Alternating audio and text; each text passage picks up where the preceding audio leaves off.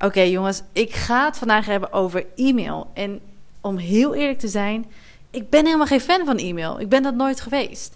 Maar ik heb wel de laatste maanden op een andere manier mijn e-mail gedaan. En dat helpt mij gewoon enorm om het en leuker te vinden, maar ook dat het gewoon veel minder tijd in beslag neemt.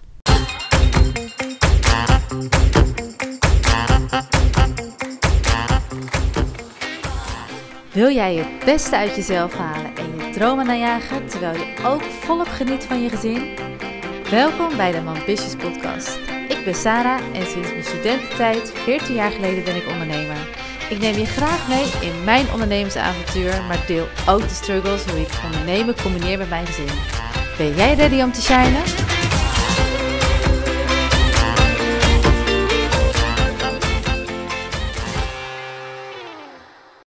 Sinds kort, sinds een paar maanden zeg maar, doe ik mijn mail een beetje anders dan normaal. Want um, ja, wat ik al zei, ik heb gewoon echt een hekel aan mijn mail. En, um, maar ik vind het wel heel fijn als het gewoon allemaal geordend is, het behapbaar is. En daar wil ik even wat tips en tricks met jullie voor delen, wat bij mij heel erg helpt. Want wat ik al eerder zei, ik had dus een berichtje op mijn stories geplaatst over dat ik een zero inbox had. En toen was, kreeg ik zoveel DM'tjes van hoe krijg je dat voor elkaar en wat zijn de dingen die jou helpen. Um, en ja, daar ga ik het even over hebben. wat mij dus uh, wat ik, waarom ik dit eigenlijk doe, waarom ik zo'n zero inbox wil, is omdat het me echt zo'n vakantiegevoel geeft. Uh, als ik, weet je, vlak voor de vakantie handel je vaak de meeste dingen af. Je uh, alle losse eindjes breien aan elkaar. En dat geeft een heel lekker gevoel. En als je dat dus dagelijks dus met je inbox ook doet, dan ga je ook aan het eind van de dag heel fijn afsluiten. En um, ik ga heel lekker van kantoor weg als ik weet, zo, hoppatee, al die dingen zijn geregeld, gefixt of geadresseerd. Alright, hoe ik dat dan doe. Wat ik, om mee te beginnen wil ik zeggen, ga alsjeblieft niet heel de dag met je mail bezig zijn. Ik check mijn mail maar één à twee keer per dag. Ik heb er ook een beetje vaste tijdstippen voor. De eerste is rond, rond 11 uur s ochtends. En de tweede meestal een beetje in de namiddag. Maar die doe ik dus ook niet altijd.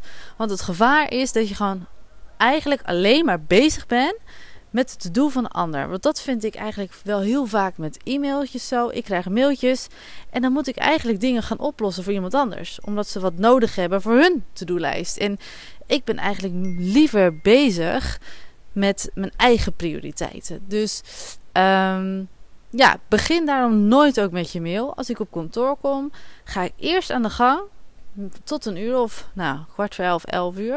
Met mijn eigen prioriteiten. Zodat als ik naar huis ga, of, dan heb ik de meest belangrijke dingen die ik zelf wilde doen, heb ik dan in ieder geval al gedaan.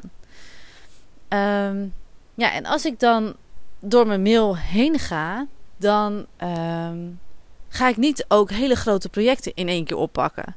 Dus als iemand mij een mail stuurt dat ik iets moet gaan doen, of ik moet iemand wat aanleveren wat gewoon, nou, zeg maar een uur of langer de tijd kost, of een half uur, dan ga ik dat niet meteen doen, want ik plan mijn dag. Ik laat het daardoor niet leiden. Wat ik dan doe met zo'n mailtje, dan plan ik het in mijn agenda. Dan zet ik daar een blok voor neer of in mijn to-do-programma. Het ligt eraan of er een deadline voor is. En dan pak ik het op een ander moment op, zodat ik het dan ook echt inplan en dan daarmee aan de gang ga. En dan koppel ik dat aan iemand terug wanneer hè, ze kunnen verwachten dat, dat die to-do gedaan wordt. Um, en dat is ook wel fijn om dat op die manier te doen, zodat je er ook echt de stok achter de deur hebt voor jezelf. dat je dat dan ook gaat doen. En um, ja, dat, dat helpt gewoon dat je daardoor, hop, die to-do, uh, of dat mailtje hebt afgehandeld. Je hebt er een to-do van gemaakt en vervolgens archiveer je je e-mail. En dan is hij weg uit je inbox. En wat ik al zei, ik archiveer hem, ik delete niet. Ik heb al de afgelopen twaalf jaar lang geen mails gedelete, zodat ik altijd alles terug kan vinden. Ik werk ook niet met labels, want dat vind ik heel onhandig. De zoekfunctie in Gmail, waar ik mee werk, is prima.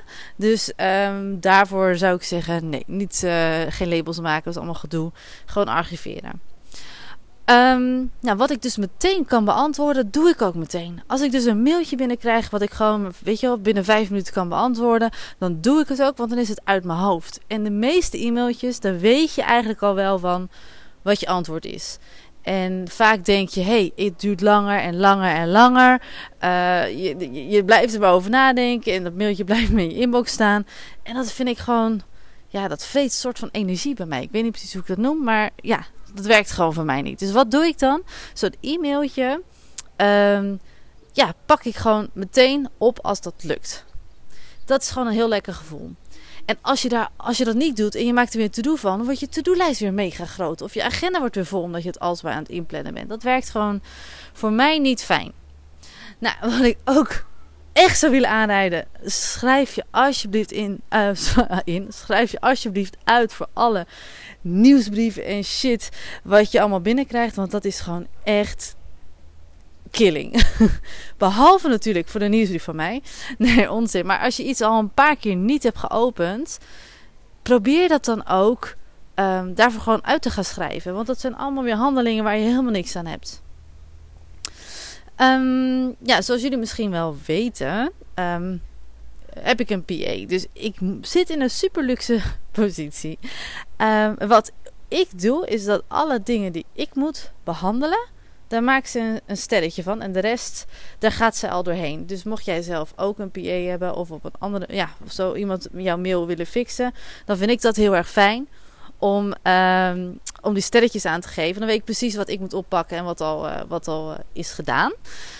Um, ja, en wat ik ook nog wel leuk vind om te vertellen, is wat wij op kantoor hebben, is iets uh, voor onze interne communicatie. Dat het programma heet Slack.